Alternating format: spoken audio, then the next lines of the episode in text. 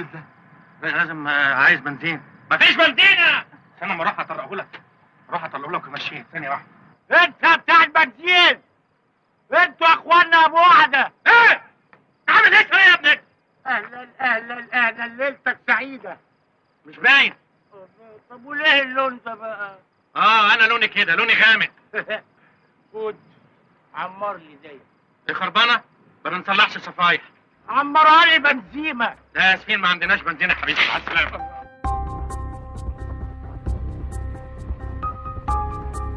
البنزين والسولار والمازوت وباقي مشتقات البترول ومعاهم كمان الفحم وكل مصادر الطاقة التقليدية. كانت ولا زالت سبب رئيسي في التغيرات المناخية اللي بقت تطل علينا يوم بعد التاني من خلال كوارث طبيعية كتير. فيضانات وسيول جفاف وحرايق واللي بقت أخبارها فقرات شبه ثابتة في نشرات الأخبار. وده من واقع الأرقام والإحصاءات الرسمية.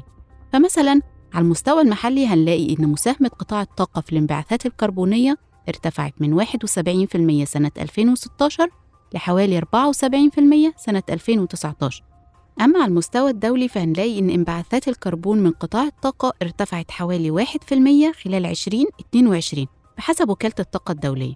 أهلا بيكم أنا أميرة جاد وده الموسم الثاني البودكاست الحل إيه؟ البرنامج اللي بنقدم فيه مقترحات مبتكرة للسياسات العامة بتساعد على إرساء أساسات التنمية العادلة لكل الناس النهارده وعلى مدار حلقتين هنناقش معاكم الانتقال العادل للطاقة والمقصود بيه التحول من مصادر طاقة تقليدية بتفاقم حدة التغيرات المناخية لمصادر طاقة نظيفة ومستدامة. في حلقتنا النهارده هنتعرف على مفهوم الانتقال العادل للطاقة وليه عملية الانتقال دي ما بقتش رفاهية وإزاي الانتقال ده يبقى عادل كمان. هناخدكم معانا كمان في جولة سريعة في بعض الدول علشان نشوف تجارب نجحت في تحقيق العدالة الاجتماعية والاقتصادية خلال عملية التحول. في البداية كده خلونا نتعرف في الأول يعني إيه انتقال عادل للطاقة. مع دكتورة داليا صق الخبيرة الأولى في الطاقة وكفاءة استخدام الموارد والتغيرات المناخية. قبل ما نعرف الانتقال العادل للطاقة يمكن إحنا محتاجين نعرف زي ما قلتي إيه هو الانتقال أصلا. آه للطاقة اللي إحنا نقصد بيه وطبعا إحنا بنتكلم من منظور آه تغيرات مناخية فبالتالي إحنا نقصد الانتقال للطاقة اللي هو منخفض الكربون بحيث إن إحنا نوصل لنظم طاقة مرنة تقدر تواجه تأثيرات تغيرات المناخ اللي إحنا كلنا حاسين بيها طب إذا كان ده هو مفهوم الانتقال لمصادر طاقة نظيفة ومتجددة إزاي يكون الانتقال ده عادل؟ لما إحنا بقى بنتكلم على الانتقال العادل يبقى إحنا بنتكلم عن الناس بشكل أساسي. فاحنا عندنا مجموعتين من الناس في الانتقال العادل. الناس اللي بتاخد القرارات والناس اللي بتتأثر بالقرارات اللي هتتاخد.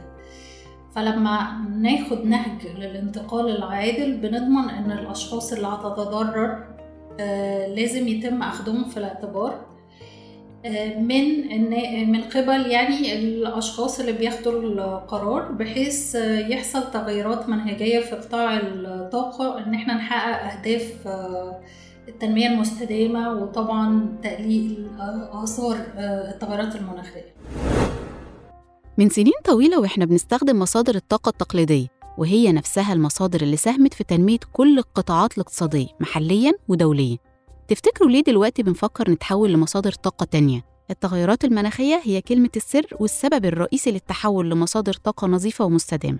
وعن دور التغيرات المناخية في حتمية الانتقال العادل للطاقة بيقول لنا أحمد دروبي مدير الحملات الدولية في شبكة العمل المناخي.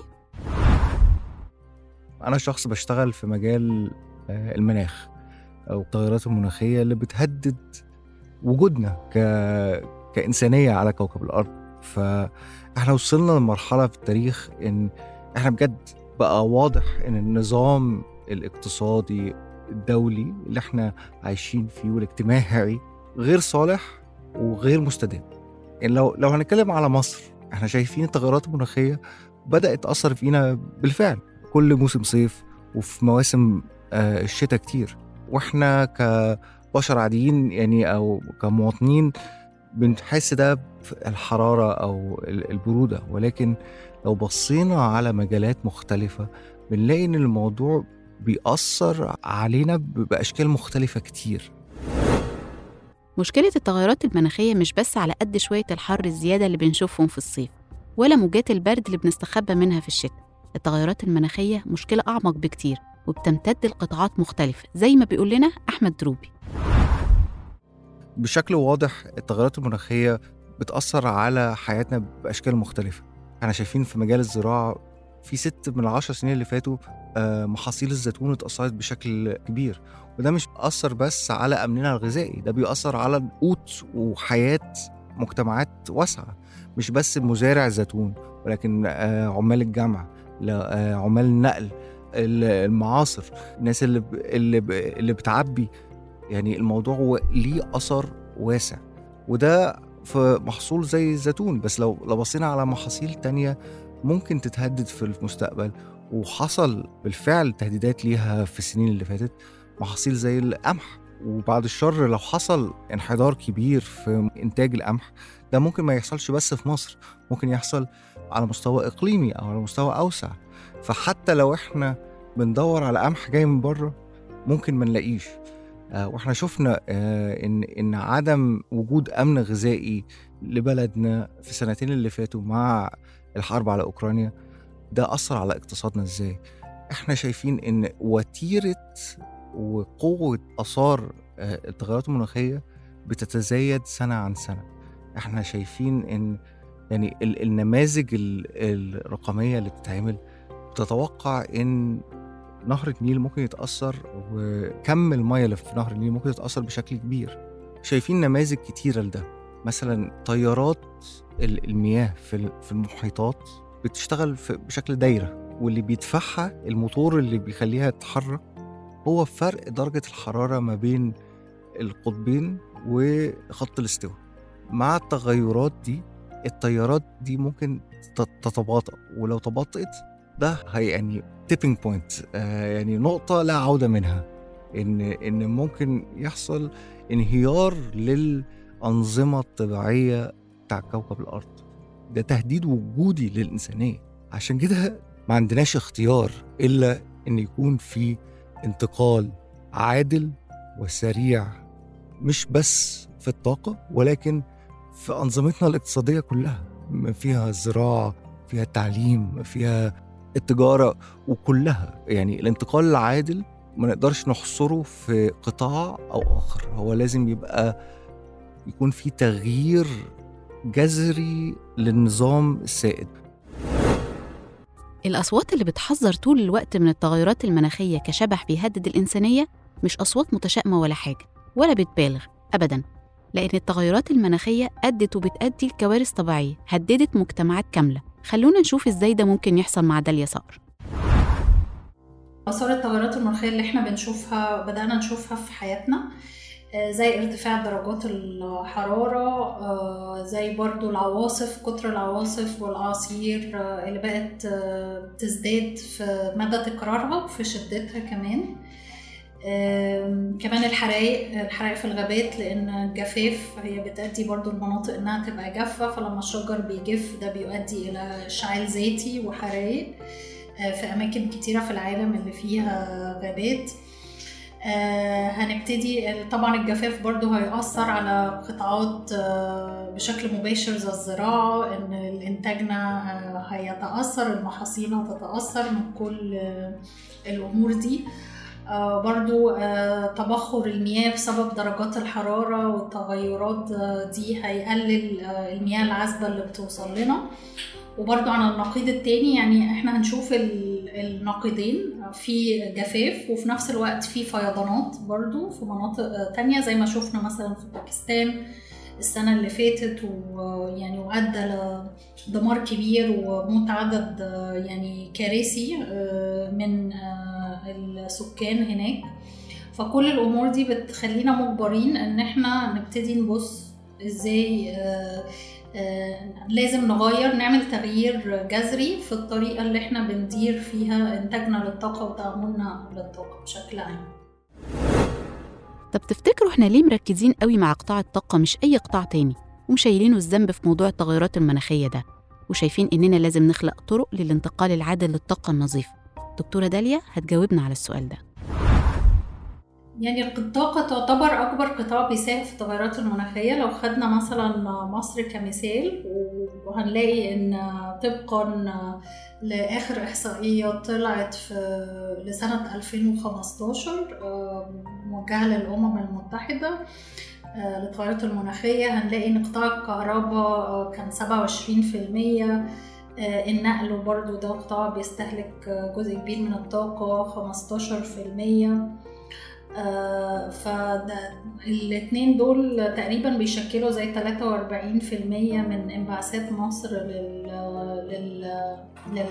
للغازات الدفيئة. وفي العالم كله هنلاقي أرقام مشابهة آه، في قطاع الطاقة. عشان كده من آه، أول القطاعات وأهم القطاعات اللي إحنا بنستهدفها في التغيرات المناخية هو قطاع الطاقة.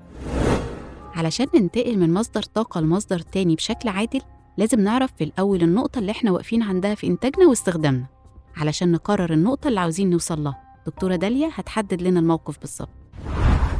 في مصر آه، كانت آخر بيان طلعه تقرير آه، شركة الكهرباء القابضة إن حوالي إنتاجنا من آه، الطاقة الجديدة والمتجددة في شكل رياح وطاقة شمسية وطاقة كهرومائية تقريبا بيشكل حوالي 12% آه، من الإجمالي إنتاج الكهرباء. والباقي كله بينتج آه، من الوقود الأحفوري بشكل أساسي الغاز الطبيعي وشوية مازوت. فإن إحنا فطبعا آه، الوقود الأحفوري ده كله بيطلع انبعاثات آه، كربون وانبعاثات أخرى اللي هي بتأثر في ظاهرة آه، التغيرات المناخية. فإحنا عايزين نتحول الانتقال أو التحول للطاقة إن إحنا نتحول من نظام معتمد على الوقود الأحفوري لنظام معتمد على طاقة نظيفة. سهل جدا نتكلم عن الانتقال العادل في المؤتمرات البيئية وقمم المناخ. سهل حتى نعمل له دراسات علمية ما تخرش المية لكن التطبيق على أرض الواقع مش بنفس السهولة لأن عملية الانتقال دي حتما هيكون لها ضحايا. وفكرة الضحايا دي أو المتضررين هي اللي بتخلق ضرورة ملحة لإلحاق العدالة بالانتقال لمصادر متجددة ونظيفة.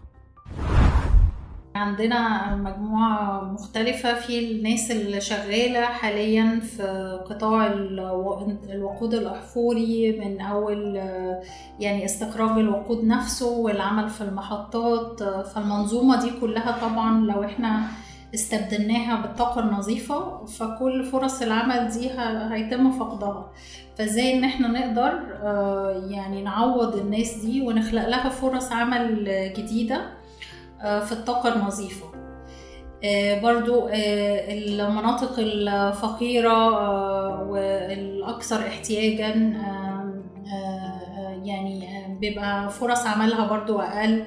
هل طبعا إحنا ما عندناش مشكلة في مصر إن الطاقة الكهربائية مثلا ما بتوصلش لجزء كبير من الناس. في بعض الدول ده بيشكل مشكلة الحصول على الطاقة نفسها. آه، لكن ممكن أسعار الطاقة لو إحنا دخلنا في تكنولوجيات مكلفة يعني لغاية دلوقتي بالعكس الطاقة الشمسية بدأت تثبت إن هي آه، ذات جدوى اقتصادية حتى أكتر من الطاقات الأحفورية لكن لو ممكن دخلنا في طاقات اللي هي كثيفة الاستثمار زي الهيدروجين الأخضر وهكذا طيب ده هيأثر على أسعار الطاقة؟ هل الأسعار دي هتبقى مناسبة لفئات المجتمع المختلفة فكل ده لازم يبقى فيه عدالة إن أنا أوزع التكلفة بشكل عادل. وكمان الفوائد الفوائد زي مثلا فرص العمل آه، إن أنا ممكن أحصل على طاقة نظيفة أصلا في منطقتي المنطقة اللي أنا عايش فيها.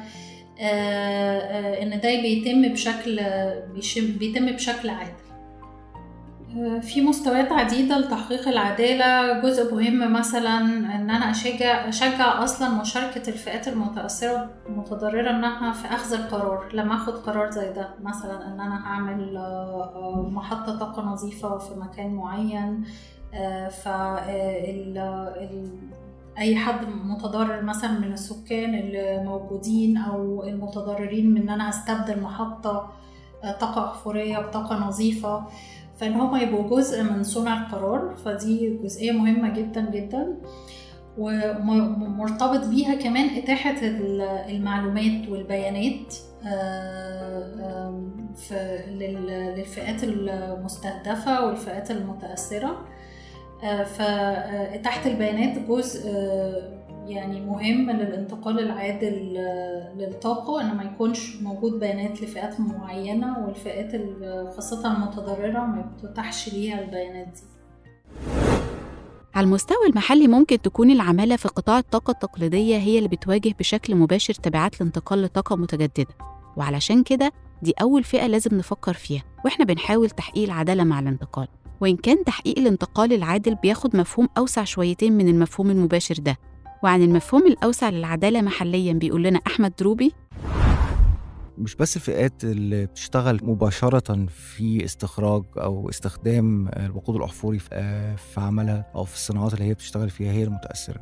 ده يعني فكرة الانتقال العادل لازم يعني هي بتأثر على المجتمع بشكل جذري بشكل نظامي. إحنا ما ينفعش نتكلم عن الانتقال العادل في مجال الطاقة لوحده. لازم نتكلم على انتقال عادل شامل آه، عشان إحنا لو غيرنا مصادر الطاقة اللي بنستخدمها بس كملنا بنفس نمط الاستخراج والاستهلاك برضو مش هنحمي الكوكب مش هنحمي مستقبل الأجيال القادمة من آثار التغيرات المناخية. هو الموضوع أوسع بكتير. فلازم إعادة تعريف فكرة التنمية نفسها. إحنا إحنا بننظر للنجاح النجاح الاقتصادي والنجاح التنموي بال- بالناتج الإنتاج المحلي بدخل بقدرة الفرد على الاستهلاك وده محتاج يتغير. إحنا محتاجين نبص على جودة الحياة. يعني بنلاقي دايما بنبص حوالينا نلاقي كل حد عايز يبقى مستهلك أحسن عايز التليفون المحمول الجديد عايز ال- العربية الأجدد عايز ال الفيلا اللي بحمام سباحة. وبنبص بشكل فردي وبنقيس النجاح بشكل فردي. ولكن إحنا محتاجين نبص كمجتمعات بشكل أوسع عن مستوى الحياة للمجتمع ككل بدون ما يكون في التفرقة الرهيبة اللي, شايفينها في أرض الواقع النهارده. عشان إحنا يعني إحنا إحنا دلوقتي بنواجه مشكلة بتأثر علينا كلنا وبتهدد وجودنا كإنسانية مع بعض. ف- فكرة ان إن حد يبقى مظلوم و... و... ويدفع الثمن والتاني هو اللي ينتفع بقت أصعب بكتير عشان هو ده قرار جماعي إن إحنا كلنا نقلل انبعاثاتنا إن إحنا كلنا نعيش بشكل أكثر استدامة. فيا كلنا هنعمله مع بعض يا كلنا هنتدمر مع بعض. طب وهي عدالة الانتقال تتحقق على المستوى المحلي بس؟ يعني لو إحنا بصينا على تاريخ ال- المفاوضات حول المناخ من خلال الاتفاقية الإطارية للتغير المناخي آه، إحنا شايفين إن إحنا يعني الاتفاقية ابتدت سنة 92 ومن سنة 92 لغاية النهاردة إحنا بنلف وندور بنفس السؤال هو سؤال واحد هو هل الدول الصناعية اللي هي مسببة بشكل كبير قوي عن التغيرات المناخية هل هي هتتحمل مسؤوليتها التاريخية أم لا؟ اللي إحنا شايفينه في آخر 30 سنة إن هم رافضين وبيحاولوا يعني يهربوا من مسؤوليتهم التاريخية. إحنا دلوقتي في قارة أفريقيا. إحنا شايفين في السنتين اللي فاتوا آه، من ساعة آه، الحرب ما ابتدت في أوكرانيا إن في ما يقال أزمة أزمة طاقة دولية. فأوروبا بدأت آه، بتحاول تستورد غاز وبترول من من دول بديلة عن روسيا. آه، بتحاول آه، شغلوا محطات اللي بتعمل بالفحم بعد ما كانوا قفلوها. عشان بيقولوا لك في أزمة. بس إحنا على قارة أفريقيا في 500 مليون أفريقي عمرهم ما كان عندهم كهرباء. ليه دي ما كانتش أزمة؟ ليه هي أزمة بس لما الكهرباء ممكن تقطع في أوروبا؟ ليه مش أزمة لما ما فيش أصلا كهرباء في أفريقيا؟ الازدواجية دي عمرنا ما هنوصل لحل. عمرنا ما هنوصل لحياة مستدامة. طول ما في الظلم التاريخي موجود مش هنقدر نوصل لمستقبل مس- مستدام. فضروري يعني إحنا دلوقتي بنتكلم عن آه، دول أوروبية يعني بينيا تقول إن مسؤوليتنا كلنا ككوكب إن إحنا نقلل انبعاثاتنا من الوقود الأحفوري ففي ضغط سياسي على الدول الأفريقية إنها ما تطورش وتبنيش محطات شغالة بالوقود الأحفوري ولكن مفيش تمويل مناخي كافي إن هم يبنوا محطات مبنية بالطاقة المتجددة. ولكن في نفس الوقت الشركات الغربية الأوروبية اللي في نفس الدول اللي سياسيا بتضغط على الدول الأفريقية إنها ما تحرقش جاية بتخبط على البيبان تقول لكم بتقول للدول الأفريقية تعالوا إحنا مستعدين نحفر ونطلع لكم البترول وتبنوا محطات ففي عبث فعلا. التمويل جزء من المسؤولية الدولية تجاه تحقيق الانتقال العادل في قطاع الطاقة. فيا ترى المجتمع الدولي وصل لحد فين في الملف ده؟ عشان أعمل تغيير شامل في البنية التحتية الخاصة بالبلد وبالذات إن أنا استوردت المنظومة دي من الخارج. يعني هي منظومة أنا خدتها من الدول المتقدمة هي قالت لي ده أحسن حاجة هو دي الحداثة. أنا خدتها زي ما هي كده. ومطلوب مني دلوقتي إن أنا أغيرها بالكامل. وأنا كدولة مواردي محدودة كدوله نامية. فجزء التمويل ده أساسي جدا جدا في التحول العادي ولازم المسؤول عن الضرر الأكبر يساعد يعني المتأثر من خلال التمويل. مش بس التمويل وكمان نقل التكنولوجيا الحديثة ورفع القدرات الأشخاص المختلفين في الدولة اللي هيقوموا بالانتقال ده. وطبعا بالنسبة للتمويل ما, ما تمش خالص الالتزام بكل البلادجز أو ال يعني التصريحات اللي تم الرنانة اللي اتقالت إن هيبقى في 100 مليون دولار كل سنة للدول النامية وهكذا. فكل ده بيعطل طبعا عملية الانتقال العادل يعني هي التمويل موجود في اتفاقية باريس إن الدول المتقدمة هتساعد الدول النامية في التحقيق يعني الانتقال وتحقيق أهداف اتفاقية باريس يعني بشكل عام. بس ما فيش أي حاجة يعني مجبرة للدول المتقدمة إنها تمول يعني بال يعني الأموال اللي هي يعني ال 100 مليار مثلا ده رقم بسيط جدا جدا جدا ومش هيكون كافي. ده رقم رمزي حتى. التمويلات اللي بتوصل يعني هزيلة جدا. وإحنا شغالين برضو في نظام اقتصادي نيو ليبرالي دولي. يعني النظام الاقتصادي القائم مبني على النمو الغير متناهي. مبني إن إحنا هنستخرج أكتر نستهلك أكتر ونهدر أكتر عشان كلنا نتطور. بس إحنا خلاص على قد لحافك مد رجليك. الكوكب قال لك خلاص مفيش. أنت إحنا استهلكنا أكتر من حقنا. وده بيدخلنا في الجزء الأصعب. يعني لو إحنا بنفكر بنفكر في الانتقال هي العدالة ما بين الأجيال. يعني الأجيال القادمة قدرتها على إنها تصدر انبعاثات أقل بكتير من أي من الأجيال اللي فاتت. فده بي ده بيحط بعد تاني لأهمية الانتقال العادل ومفروض يوضع لنا رؤية أخرى لإزاي إحنا لازم نفكر في الانتقال العادل عشان نفكر للأجيال القادمة. التمويلات اللي ما جاتش والقرارات اللي اتخذت لحماية الكوكب من التغيرات المناخية أغلبها كان نتائج لقمم مناخ سابقة. تفتكروا بعد زيادة حدة التغيرات المناخية اللي بتعيشها كل دول العالم كوب 28 هيكون مختلف السنة دي؟ دكتورة داليا بتجاوب لنا على السؤال ده بالنسبة ل COP 28 اللي هيكون في دبي في الإمارات الشقيقة هو في حدث مهم جدا هيكون موجود حاجة بتتسمى ال global stocktake حسب اتفاقية باريس مفروض بعد خمس سنين بيتم زي تقييم الإنجازات اللي تمت في الأهداف التخفيف وأهداف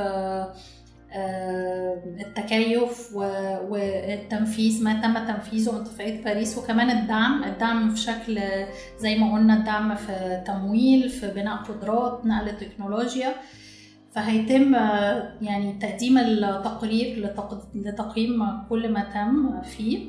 فده حاجة هتكون مهمة جدا جدا عشان نشوف إحنا وصلنا لإيه إيه اللي إحنا خططناه ووصلنا لإيه دلوقتي. آه، من الحاجات برضو اللي بيتم مناقشتها آه، كثيرا هو موضوع آه، طبعا في COP 26 في جلاسكو كان في يعني محاولات ان يتم يعني الانتقال تماما عن الوقود الأحفوري. حتى تم استخدام كلمة في الأول phase out بس بعد كده بعد معارضات عدة دول بقت phase down يعني تقليل بنحاول نقلل استخدام الوقود الأحفوري مش نبعد عنه تماما. بس في تكرار للضغط تاني هيبقى في كوب 28 إن إحنا يعني كمجتمع دولي نحاول نبعد آه، تماما عن الوقود الأحفوري. الانتقال العادل للطاقة مش مجرد كلام نظري بينادي بيه حماة البيئة والمهتمين بالمناخ لكن دي تجارب حقيقية حصلت في بعض الدول. خلونا ناخد جولة كده في كذا دولة عن كذا تجربة. الأسبوع اللي فات كان في استفتاء في الإكوادور والشعب الإكوادوري أقر من خلال الاستفتاء ده إن الحكومة مش هتستثمر الوقود الاحفوري في الغابات الاستوائية اللي موجودة في الاكوادور اللي هي كان متوقع إنها تكون مصدر كبير للدخل لدولة الاكوادور بس هو ده بقى الملهم إن إن هي قدرة الشعوب لخلق التغيير ده. وده كان المشكلة اللي كنا بنتكلم فيها من شوية إن الحكومات مش هتقدر تغير هي لازم الشعوب هي اللي تغير لازم يكون في وعي بالقضايا المناخ وعي مجتمعي وشعبي بشكل كبير. وربط ده بالقضايا اليومية لينا. إن إحنا مش بنتكلم على تغير المناخ إن دي حاجة بعيدة عننا وحاجة ابستراكت يعني لأ دي حاجة متعلقة بحياتنا اليومية متعلقة بشغلنا وفي ولادنا متعلقة بالعدالة الاجتماعية والعدالة الاقتصادية اللي بنواجه مشاكلها كل يوم. إن هم قضية واحدة.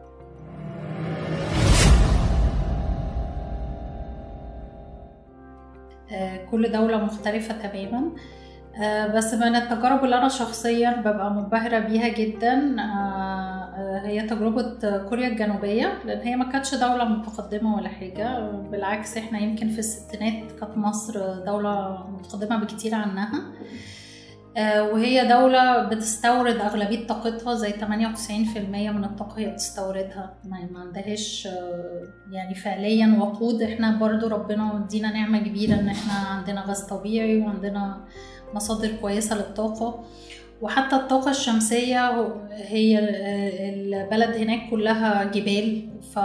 فمش سهل فنيا إن يتم تركيب طاقة شمسية. لكن رغم كل الصعوبات دي هم يعني اشتغلوا بشكل كبير قوي على كفاءة الطاقة. دي كانت جزئية مهمة جدا جدا بالنسبة لهم. وبدأوا يشوفوا آه، يعني نماذج أعمال آه، مبتكرة للطاقة الشمسية بحيث مثلا كانوا بيستخدموا آه، سطوح البيوت المنزلية إن هم يأجروها. وإن يجي شركات تأجر السطح وتدي مبلغ معين آه، مثلا لل- للسكان نظير يعني إن هم حق انتفاع للسطح وينتجوا طاقة شمسية. ف- فطلعت أفكار مبتكرة جدا وكان وهما من التجارب الناجحة جدا يعني اللي فيها عدالة لأن كان في إشراك دايما لل- للمجتمع بالذات الفئات المستهدفة في صنع القرار وفي أي مشروعات آه، بتتم. وده بيدي قوة طبعا آه، آه، للمشروع طب وتجربتنا في مصر أخبارها إيه؟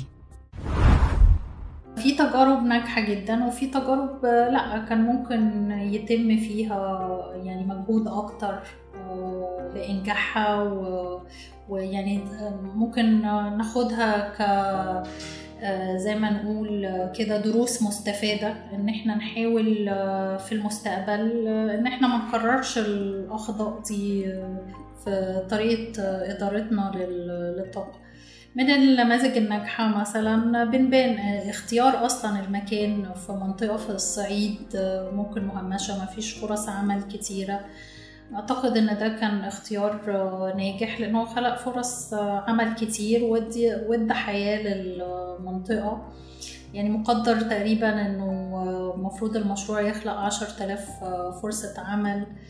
آه، كمان كان في آلية إن هيتخصص جزء من أرباح الشركة للمشاركة المجتمعية آه، زي مثلا بناء مدارس وحاجات تانية تخدم المجتمع. فده كان مثال رائع وأعتقد يعني تم الاحتفاء بيه حتى دوليا مش بس على المستوى الوطني. فإحنا نحب نشوف نماذج زي كده أكتر و... وطبيعي إن يبقى في إخفاقات في حاجات بس الغلط إن إحنا ما نتعلمش الدرس ونفضل نكرر نفس الأخطاء. يا ترى المواطن له دور في الانتقال العادل ده؟ من التجارب اللي أحب أذكرها واللي هي ناجحة جدا في مصر هي اللمبات الموفرة. آه، يعني إحنا وصلنا دلوقتي إن مفيش أي بيت أو أي مكتب أو أي مكان بندخله بنلاقي تقريبا اللمبات الاعتيادية اللي كنا بنستخدمها قبل كده. فحصل يعني توسع كبير جدا في فترة قصيرة لاستخدام اللمبات الموفرة في مصر. آه، وده من يعني كان أهم من أهم اللي ساهموا في ده هو المواطن. إن لما أنا كدولة رفعت وعيه آه، باهميه إنه استخدم اللمبات الموفرة وإن أنا وفرتها ليه بسعر مدعم آه، كمان في في منافذ مختلفة واصلة لغاية عنده. وقدرت إن أنا أشجعه بده وأعمل توعية حمله توعية كبيرة. أما أحمد دروبي بيشوف التجربة المصرية مختلفة شوية لافتقارها لعدد من معايير العدالة. خلونا نشوف إيه المعايير اللي غايبة عن التجربة المصرية. أحد أهم مبادئ الانتقال العادل إنه يبقى فيه نوع من المشاركة في اتخاذ القرار وإن المجتمعات هي اللي بتكون بتقرر المسألة. إحنا شايفين التجربة في مصر وفي المنطقة يعني هي فوقية شوية. هي خطط استراتيجيات جاية من حكومة مركزية بتطبق على الدولة ككل. يعني أنا ما أقدرش أقول إن في انتقال عادل للطاقة حتى في مصر. هو في توسع في آه، استخدام لمصادر مختلفة من الطاقة وازدياد كبير في نسبة الطاقة المتجددة. بس عندنا أسئلة كتير على الطريقة اللي ده بيحصل فيها. وده برضو مش ذنب مصر هو ده الإطار الدولي اللي موجود. يعني مثلا إحنا إحنا دايما بنكون فرحانين قوي مشروع بنبان. أكبر محطات الكهرباء آه، محطات الشمسية في العالم. بس بنبان يعني ده المفروض تمويل مناخي. فلوس جاية من اللي عندهم المسؤوليه التاريخيه اللي عملوا التغيرات المناخية اللي بتأثر فينا إحنا. بس الفلوس دي جاية كقروض مش جاية بشكل مباشر. دي دي إحنا بندفعها بفوائد. وهو جاية من بنوك أوروبية. ومعظم يعني تقريبا كل الشركات باستثناء واحدة أو اتنين شركات أجنبية مش مصرية هي اللي عاملة المشاريع دي. وهي اللي بتبيع الكهرباء بأعلى الأسعار للشعب المصري وبتاخد أرباحها ترجعها أوروبا وتدفع الفايدة للبنك الأوروبي. فده ده نوع من الاستثمار ليهم. ومش إن هم بياخدوا مسؤوليتهم التاريخية بيتحملوا مسؤوليتهم التاريخية. ده بالعكس ده يعني نشاط اقتصادي ناجح جدا بالنسبة لهم. البحث عن حلول الانتقال لمصادر طاقة نظيفة ومتجددة وتقديم آليات لتحقيق العدالة لعملية الانتقال دي ما بقاش رفاهية. وعلشان كده هنحاول معاكم نجاوب على سؤال البرنامج الرئيسي الحل إيه؟ مع متخصصي قطاع البيئة والطاقة على المستويين المحلي والدولي. خلونا نشوف ده ممكن يحصل إزاي على المستوى المحلي قطاع الطاقة هو أكبر قطاع بيسبب انبعاثات. يعني ما فيش مقارنة. لما بنتكلم على تغيير نمط حياتنا أو نمط إدارة الكوكب واقتصادنا آه، ما نقدرش نحصره في قطاع واحد. لازم يبقى الموضوع شامل ومتكامل. فالغلطة دي بتحصل كتير وده اللي إحنا شايفينه بيحصل في الخطط القومية اللي في مصر. إحنا بنتكلم إزاي هننقل لقطاع الطاقة بس ما بنبصش على إزاي نعمل ده بشكل مستدام عشان ما يبقاش مكلف جدا. لو إحنا بنبني بيوتنا بشكل غير مستدام ما عندناش عزل حراري كافي. آه مفيش شجر في الشوارع وكله أسمنت بيمتص الحرارة وبيشع الحرارة بالليل. فده هيخلينا نست- نستهلك طاقة أكتر. فالموضوع ملوش جدوى اقتصادية. فهو لازم يكون خطة كاملة. الحلول هي موجودة وإحنا محددينها آه، لأن إحنا يعني أطلقنا عدة استراتيجيات آه، آه، السنة اللي فاتت وأيضا ال- السنة دي الخاصة بالمساهمات آه، الوطنية آه، لمصر. آه، اللي هي ما تعرف بال NDC أو Nationally Determined آه، Contributions. آه، فيها في كل قطاع أهداف إحنا حاطينها بالنسبة للكهرباء إحنا حاطين هدف طموح جدا إن إحنا نوصل بالطاقة الجديدة والمتجددة آه، بمساهمة 42% بحلول سنة آه، 2030 آه، وعدة إجراءات أخرى في القطاعات التانية. وطبعا آه، ده تحت مظلة آه، أهداف التنمية المستدامة ورؤية مصر 2030 فالفكرة إن إحنا محددين الحلول هي بقى الانتقال للتنفيذ التنفيذ الفعلي على الأرض لكل الحلول دي وجذب آه، الاستثمارات آه، من القطاع الخاص آه، إنه يدخل في الطاقة الجديدة وإحنا نجحنا فيها بشكل كبير مثلا في بنبان وفي يعني مشروعات تانية مطروحة زي مثلا الهيدروجين الأخضر آه، وغيرها برضو بمشاركة آه، قطاعات مختلفة. آه، لكن إحنا برضو عايزين دي كلها استثمارات كبيرة وهيدخل فيها قطاعات كبيرة. عايزين نركز أيضا على المشروعات الصغيرة. زي مثلا عندنا مشروعات إن إحنا إزاي نستبدل طلمبات الري آه، إنها بدل ما تشتغل بالسولار إنها تشتغل بالطاقة الشمسية. آه، ودي نسبة مش قليلة في القطاع الزراعي. آه، فده ممكن نخلق فيه برضو عدالة إن إن أنا هيجيلي آه، خلاص مش هحتاج أدفع تمن الوقود. آه، أنا هقدر أستخدم آه، أطلع مياه ب يعني بأسعار أقل بكتير قوي من ال- من الطاقة الأحفورية. آه، إن أنا أحاول آه، يعني أربطها برضو ب بجوانب أخرى زي زي ما إحنا ادينا مثال مثلا إن الطاقة إزاي بربطها دلوقتي بالمية وفي الزراعة فبالتالي بربطها بالغذاء كمان وهي كلها أمور أساسية آه، لل- للفئات المتضررة أو أو الفئات البسيطة آه، اللي عايزة تستفيد من ده. فأنا التوصيات الأساسية هي إن إحنا ننفذ الاستراتيجيات والتشريعات الحالية وإن إحنا نشرك برضو الفئات المتأثرة آه، وفي المشروعات عامة آه، في عملية صنع القرار. ده مهم جدا لنجاح المشروعات دي نفسها. آه، مهم جدا إحنا عندنا أطراف كتيرة مختلفة موجودة بس مش عارفين يوصلوا لبعض فموضوع التشبيك ما بين الأطراف المختلفة إن يبقى في جهات تقدر تعمل كده وتوفر آه، الدعم بأشكاله المختلفة سواء تمويل أو آه، بناء قدرات أو نقل تكنولوجيا. آه، لأن يعني الحكومة لوحدها مش هتقدر تنفذ آه، تنفذ الخطط الطموحة دي. لازم مشاركة المجتمع آه، بكل آه، يعني توقفه سواء آه، قطاع خاص أو آه، شركات صغيرة المواطن زي ما إحنا اتكلمنا. وعن الحلول على المستوى الدولي بيقول أحمد آه، ضروري وإحنا بنتكلم على على مستقبل مستدام وع- وعلى كيفية التوصل لانتقال عادل اللي هي بقت حاجة إلزامية علينا كمجتمع دولي وكبلد إن إحنا نبني قراراتنا مبنية على آه، المعرفة العلمية آه، وعلى على العلم.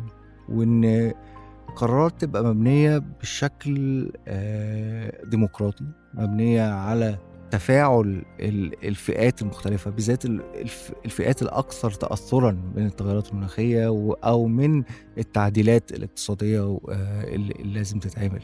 وضروري إن إحنا ناخد رؤية متكاملة وشاملة للخطط. وما نبصش على قطاعات عن حدة عشان كل قطاع هيأثر على الآخر. فلازم يبقى في رؤية استراتيجية متكاملة. و... وأهم حاجة إن تبقى مبنية زي ما اسمها انتقال عادل على العدالة. إن إحنا إن إحنا ما, فيش فئة تتنسي وتتساب والانتقال يبقى شامل ومتكامل. وده ما مش هنقدر نعمله تحت الإطار الاقتصادي السائد النهارده. إحنا في إطار اقتصادي مبني على النمو الغير متناهي مبني على الاستهلاك. آه فده لازم يتغير. إحنا قلت قبل كده إحنا بنعرف التنمية بالناتج إنتاج المحلي. ده مبني على فكرة الاستهلاك الغير متناهي. فده غير مستدام. يعني الكوكب بيقول لنا دلوقتي على قد الحافة كمد رجليك. إحنا الكوكب ما عندوش القدرة ل...